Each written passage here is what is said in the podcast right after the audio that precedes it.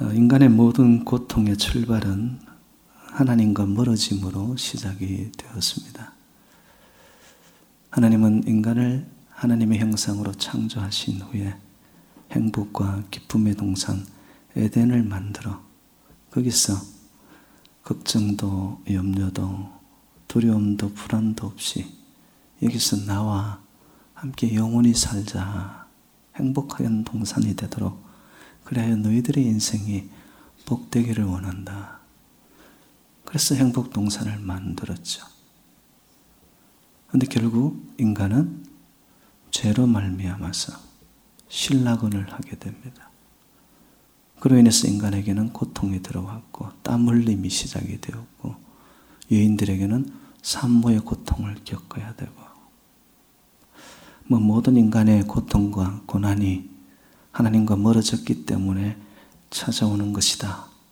결과적으로 그 말을 제가 드리는 것은 아니지만 인간 삶의 이 어려움과 시련과 고난과 고통이 들어온 출발점을 보면 하나님과 멀어졌기 때문에 그렇게 되어졌다라는 것이죠. 그래서 우리가 하나님을 아주 가까이 하는 삶을 살아야 됩니다. 그런데 왜 사람들은 어, 심지어 예수님을 믿는다고 하는 자들조차도 하나님을 가까이 하는 시간보다는 세상을 벗삼아 이 땅의 재미를 따라가는 그러한 삶을 살아갈까? 그 이유는 단 하나라고 생각합니다. 세상적으로 자기가 가지고 있는 생각들, 뭐 달리 표현하면 욕심이죠. 욕망이죠. 탐욕이죠. 이런 것이 하나님보다 더 강하게 작용을 하기 때문에 그런 거예요. 사람은요, 자기가 좋아하는 것을 따라가게 되어 있습니다. 여러분 보세요. 저와 여러분들이 무언가 가까워졌다라는 것은요, 그만큼 다른 무언가는 멀어졌다라는 말입니다.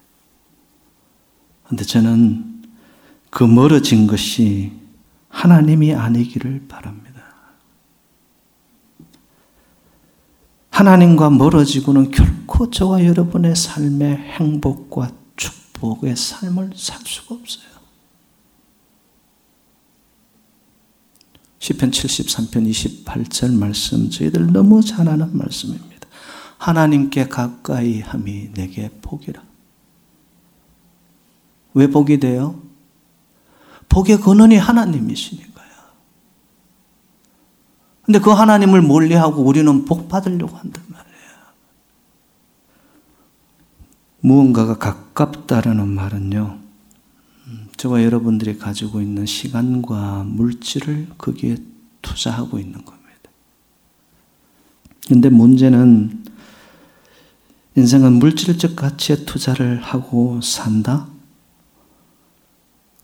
그 사람이 아무리 거부가 되어도요, 그 인생의 종말은 공술의 공수고로 끝납니다. 영적인 가치, 정신적인 가치를 추구하는 자는 인생에 무언가를 남기고 떠난다라는 거예요. 주변에 그렇죠. 여러분 예술적 가치를 추구하는 자들 그 작품 하나를 남기잖아요. 시인들은 시를 남기죠. 작가들은 책을 남기죠. 글 넘어서 영적인 자들의 삶은요, 믿음을 남깁니다. 반드시 남겨요. 사람은 무엇을 가까이 하느냐에 따라서 생각이 달라지고요, 삶이 달라지게 됩니다. 그래서 여러분, 맹모 삼천지교라는 말 아시죠? 뭐, 건목 자학이란 말도 똑같죠, 여러분. 그래서 여러분 무엇을 가까이 하고 있느냐는 어찌 보면 저와 여러분의 운명을 결정하는 겁니다.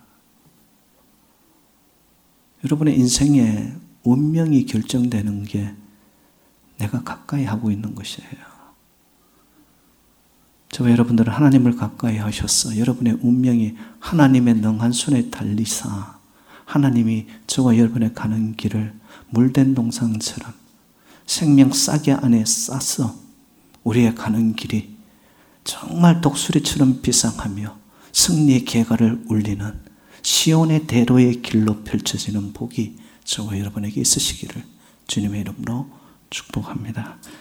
그래서 오늘 본문은 하나님을 가까이 하라 말씀하는 거예요. 하나님을 가까이 한다라는 것은 어떤 의미일까? 첫째는 죄와 멀어지는 겁니다. 이 말씀을 달리 표현하면 하나님이 싫어하는 것을 안 하면 되는 거예요. 근데 하나님이 제일 싫어하는 것은 여러분 아시지 않습니까? 죄입니다, 죄. 죄의 원뜻은 하마르티아라고 해서 화살을 시에서 당겨서 놓아서 관역에 가서 고쳐야 되잖아요. 하나님이 목적하신 그 관역. 근데 그걸 벗어나는 것이 죄입니다. 분명히 저와 여러분들에게 하나님은 인생의 관역을 정해 주셨다고 믿습니다. 분명히 있어요. 예. 근데 죄라는 것이 들어오면서 인생은 하나님과 담을 쌓고 멀어지게 하고 그러면서 하나님이 안 느껴지고 하나님이 살아계시지 않은 것 같은 거예요. 이렇게 영적으로 무감각해져요. 죄와 멀어진다는 것은 두 가지 의미로 살펴볼 수 있겠는데요. 첫 번째는 소극적인 의미로는 세상과 버타지 않는 겁니다. 적극적인 의미로는 마귀와 사탄과 대적하는 거예요. 예. 본문 7절에 보면 마귀를 대적하라 그리하면 너희를 피하리라 말씀합니다. 죄를 멀리하는 최고의 비결은 대적하는 겁니다. 대적해야 돼요. 은근슬쩍 슬렁슬렁 대충대충 내 안에 내 생각과 내 태도와 삶의 모습 속에 그런 게 들어와 묻어 있는데도 그대로 두고 간다. 그건 대적하는 게 아니죠. 그래서 여러분, 대적한다는 것을 저는 다른 말로 표현하고 싶습니다. 선포 넘어 명령하시기를 바랍니다. 사탄아 물러가라. 예수님의 대표적인 사탄을 향한 경고이고 명령이 떠나라는 거예요. 떠나라는 거예요. 내 속에서 외쳐야 된다. 선포하고 명령해야 된다는 거예요. 그게 대적하는 것이죠. 세상과 벗하는 거, 소극적인 의미로는 그냥 그 속에 있는 거예요. 여러분 아시지 않습니까? 개구리를 죽이는 방법. 서서히 물에 데워가지고 탕이 되게 해가지고 죽여버립니다. 처음에는 몰라요. 벗하고 살다 보면 처음에는 모릅니다. 미지근하니까, 아이고, 좋다. 그런데 그 길이 죽어가는 길인 줄도 모르는 거예요. 제가 뜻하는 말은 세상 속에서 살지 말라는 뜻이 아니에요. 우리는 세상 속에서 살죠. 그러나 세상 속에 빠지지 말고 세상적 흐름과 사고가 나를 지배하도록 내버려 두면 안 된다는 말이에요. 이미 세상과 버타여 죄된 생각과 마음이 물들었다고 생각이 듭니까? 오늘 본문 8절은 저희들에게 해답을 제시합니다. 손을 깨끗이 하라. 두 마음을 품은 자들아, 마음을 성결하게 하라. 손을 깨끗이 한다라는 거, 마음을 성결하게 한다라는 거, 하나님 앞에 회개하라는 말이죠. 여러분, 하나님은 미쁘사 하나님 앞에 엎드려 용서를 구하고 회개하는 자마다 하나님은 묻지 않으세요. 우리를 용서해 주시는 하나님이신 줄로 믿습니다. 그게 습관이 되다 보니까 우리는 형식적인 회개를 합니다. 영혼 없는 회개를 하는 거예요. 말만 회개하는 거예요. 삶은 벌써 갈 길이 정해져 있어. 똑같이 그 길로 가. 회개 아닙니다, 여러분. 회개는 돌아서는 거예요.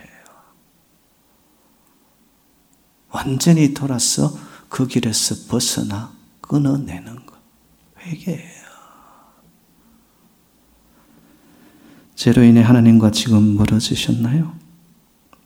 오늘 이 예배가 여러분 하나님 앞에 진실된 회개자로 내 영혼의 밑바닥까지 다 하나님 앞에 드러내는 그래야 할 때 하나님의 용서와 하나님의 손 내미심과 다시 붙드심의 은혜를 만나시기를 주님의 이름으로 축원드립니다.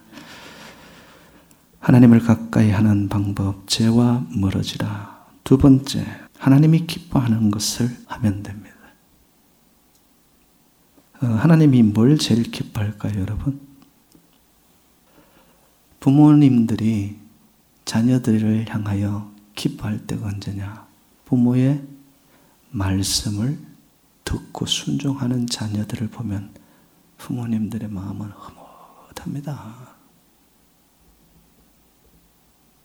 근데 부모님의 말을 무시하는 자녀들, 무시하는 것을 넘어서 부모를 향하여 손가락질하고 윽박한다면 부모는 인생이 무너지는 거예요, 여러분 이게. 하나님 언제 제일 기뻐하시느냐? 하나님의 말씀을 주의 백성들이 듣고 지켜 행하여 삶의 현장 속에 순종하여 옮길 때 믿음으로 믿고 안 될 것 같은데 힘든데도 말씀이 그러하니 말씀대로 믿고 믿음의 걸음으로 순종하여 갈 때 그 영혼을 보시고 그 중심을 보시고 하나님은 정말 기뻐하세요. 오늘 이 시간도 성령님을 통해 저와 여러분에게 조명해 주시는 하나님의 말씀이 여러분의 영혼을 비추시고 새롭게 하시는 은혜가 있기를 주님의 이름으로 축복합니다. 주의 말씀은 내 발의 등이요 내 길의 빛이시라. 시편 119편 105절 말씀. 달리 표현하면 하나님의 말씀은 내 인생의 방향이요 좌표라는 거예요. 여러분 인생이 아무리 속도를 내어도요 방향이 잘못되어지면 그 인생 속도전에서 승리해도 그 끝이 방향이 잘못되면 낭떠러지예요. 하나님의 말씀은 우리 인생의 이 방향타라는 겁니다. 지금 좀 더딘 것 같아요. 지금 좀 무거운 것 같아요. 지금 좀 인생이 아프고 힘든 것 같아요. 그러나 방향이 하나님이 기뻐하는 방향으로 정해졌습니까? 하나님은 성취하시고 이루시는 말씀대로 분명히 우리의 삶의 현장과 우리의 삶의 신체 위에 하나님이 이루실 줄로 믿습니다. 하나님은 그런 하나님이세요. 약속을 지키시는 신실하신 하나님이세요. 우리가 할 길이 뭐냐는 거예요. 하나님 기뻐하는 일에 말씀 붙잡고 살면 된다라는 거예요. 여러분 잘 아시는 어거스틴 결혼 생활도 하지 않았는데 사생활을 낳습니다. 인생 망난이었죠. 그런 어거스틴의 인생을 되돌려놓서 성 어거스틴으로 돌려놓는 단 하나의 사건이 일어납니다. 어느 날 갑자기 길을 가는데 어린아이들의 소리가 들립니다. 집어서 읽어라, 집어서 읽어라. 노래소리가 들립니다. 그때 어거스틴이 하나님의 말씀을 들고서 펼쳤는데 로마서 13장 13절로 14절 말씀이 펼쳐집니다. 낮에와 같이 단정히 행하고 방탕하거나 술 취하지 말며 오직 주 예수 그리스도로 옷 입고 정력을 위하여 육신의 일을 도모하지 말라. 이 한마디 말씀에 어거스틴의 인생에 살아왔던 모든 자기 욕심, 욕망, 탐욕의 길은 무너집니다. 하나님의 말씀 하나에 그 인생을 흔들어 버렸던 거예요. 그 말씀을 읽고 난 순간 어거스틴의 가슴 속으로는 하나의 생명의 빛이 들어오는 것 같았고 그의 영혼에 하나님의 확성기의 음성이 들리는 것 같았고 어둠으로 가득 찼던 죄로 물들었던 그의 영혼이 빛이 들어오기 시작하니까 그때 이제는 여명이 밝아오듯이 그의 영혼이 눈을 뜨는 순간이었습니다. 오늘 본문에 보면 웃음을 애통으로 즐거움을 근심으로 바꾸라는 말씀이 나옵니다. 여기서 나오는 웃음을 왜 바꿔야 돼요? 애통으로? 이 웃음이 세상이 주는 웃음이니까. 왜 즐거움을 바꿔야 돼요? 근심으로? 세상 속에서 얻는 즐거움이니까 어거스틴은 그것을 깨달은 거예요. 말씀을 통해. 왜? 이 땅이 주는 웃음과 즐거움은 영원하지 않다는 거예요. 그거는 흠으로 끝난다는 것을 말씀을 통해 알게 된 거예요. 세속의 욕망을 끊어 이제는 그의 가는 길은 눈물의 기도를 하던 어머니 모니카의 그 기도대로 하나님의 종의 길을 걷기 시작합니다. 말씀이 빛으로 나타났은 사건 하나로 인생이 180도로 바뀝니다. 자, 하나님의 말씀이 방향이고 좌표면, 방향이 정해졌으면, 이제는 하나님과 실제로 대화하며, 이야기하며 가는 길. 그게 바로 기도입니다, 기도. 기도는 우리의 필요를 아리고, 내 니드, 내가 원하는 걸 채워달라고 하는 요구 청구서가 기도가 아니에요. 기도는 말씀으로 인생의 방향타가 정해진 자에게 하나님이 좋아서 같이 가는 길에 두런두런 나누는 이야기가 기도가 되어야 돼요. 여러분 이런 기도 한번 해보세요. 하나님, 저는 하나님이 너무 좋아서 하나님 떨어지지 않을래요. 하나님과 멀어지고 싶지 않아요. 여러분, 기도의 수준이 차이가 나죠, 이게. 그렇게 하나님과의 깊은 대화, 영적인 다이얼로그가 시작되었을 때 자기도 모르게 영혼에서 하나님을 향한 기쁨이 터져 나옵니다. 그것을 우리는 찬양이라고 표현하죠. 힘든 길을 가다가도 하나님 나와 함께 한다는 확신이 있는 자에게 그것이 자기가 믿음으로 나오는 가사 달린 기도가 찬양입니다. 그래서 여러분 주일날 뿐만 아니라 여러분의 삶의 현장 속에 내가 정말 좋아하는 찬양은 한두 곡은 있어야 돼요.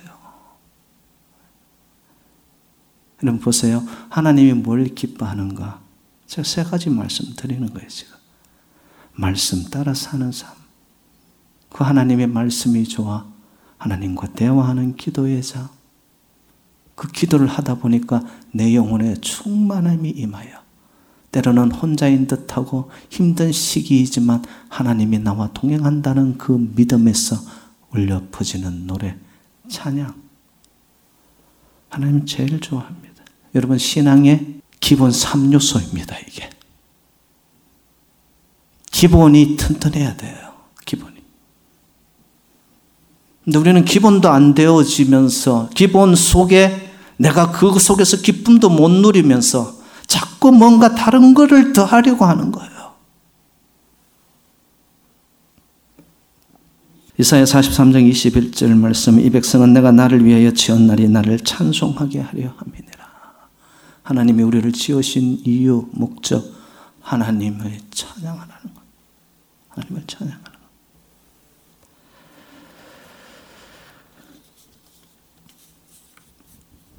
제가 두 가지 말씀드렸습니다.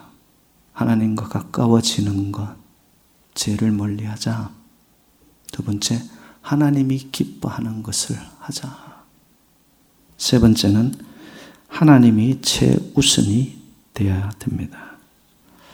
여러분 한번 생각해 보세요. 하나님을 내가 가까이 한다면서 하나님이 세건데 아니 하나님이 제일 후미에 있어. 내 인생이 어떤 것을 결정하든 내 인생이 무언가에 대한 선택을 하든 하나님이 제일 후미에 있어요. 여러분 하나님 가까이 하는 자 아니죠.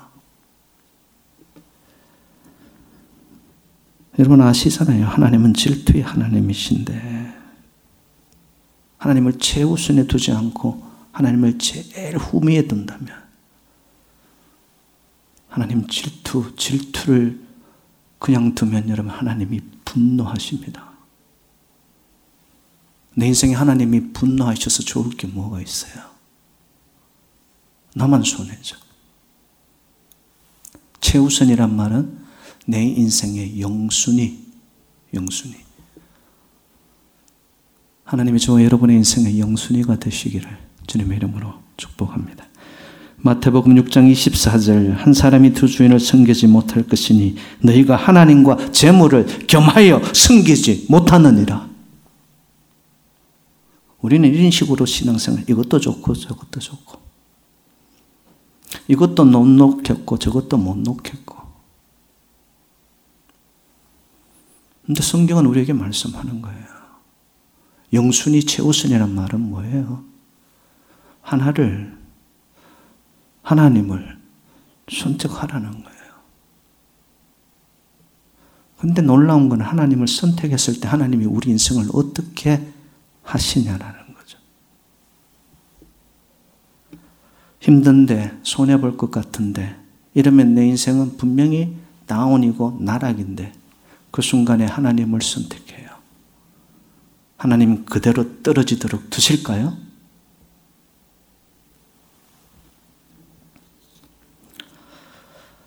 이 세상은 황금망능주의가 팽배해 그리스도인조차 물질과 하나님을 바꾸는 일이 비일비재합니다. 제가 말씀드리는 건 물질을 부정하라는 말 아닙니다. 물질 필요해요.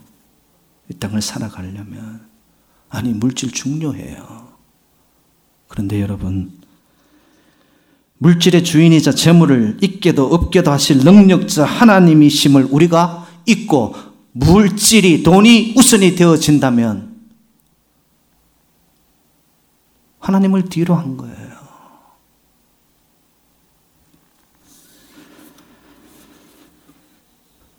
어, 저는 믿습니다.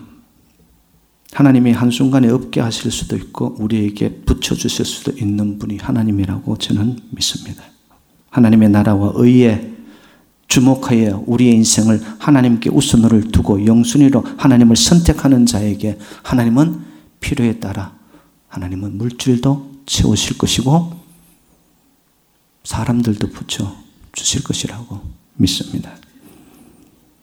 문제는 내가 진짜 어디에 우선을 두고 있냐라는 거예요.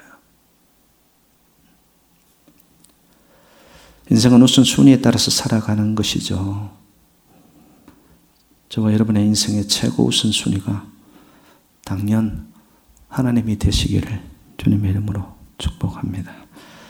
자, 이제 세 가지 말씀드렸습니다. 죄를 멀리하고 말씀 중심 기도와 찬송의 삶으로 하나님을 기뻐하는 것을 하고 세 번째 하나님을 제일 우선으로 삼을 때 그러면 하나님을 가까이 하는 이런 인생에 하나님은 어떻게 하실까요? 오늘 본문 마지막은 저희들에게 이렇게 이릅니다. 주께서 너희를 높이시리라. 할렐루야. 하나님께서 우리의 인생을 높인다라는 말은 우리의 인생의 축복이 될 것이요, 영광이 될 것이요, 행복으로 채워질 것이요, 기쁨의 삶을 살게 하실 것이라는 하나님의 약속입니다. 우리를 높이신대요. 궁극적으로 하나님을 가까이 하면 하나님이 우리를 만나 주실 뿐만 아니라 우리를 높여 주신대요. 하나님이 높이는 자를 세상에 끌어내릴 수 있을까요? 영적으로 보면요, 하나님과 가까이 있는 사람이 제일 무서운 사람이에요. 하나님과 가까이 가 있는 그 사람들이 제일 두려운 존재들이요, 세상 눈으로 보면. 근데 우리는 하나님 그 능력이 하나님은 두고 자꾸 돈이 없다고 건강이 없다고 인생이 꼬인다고 세상과 사람과 가까이 하니 하나님이 우리를 높이고 싶어도 우리 인생을 내가 가로막는 것은 아닌가?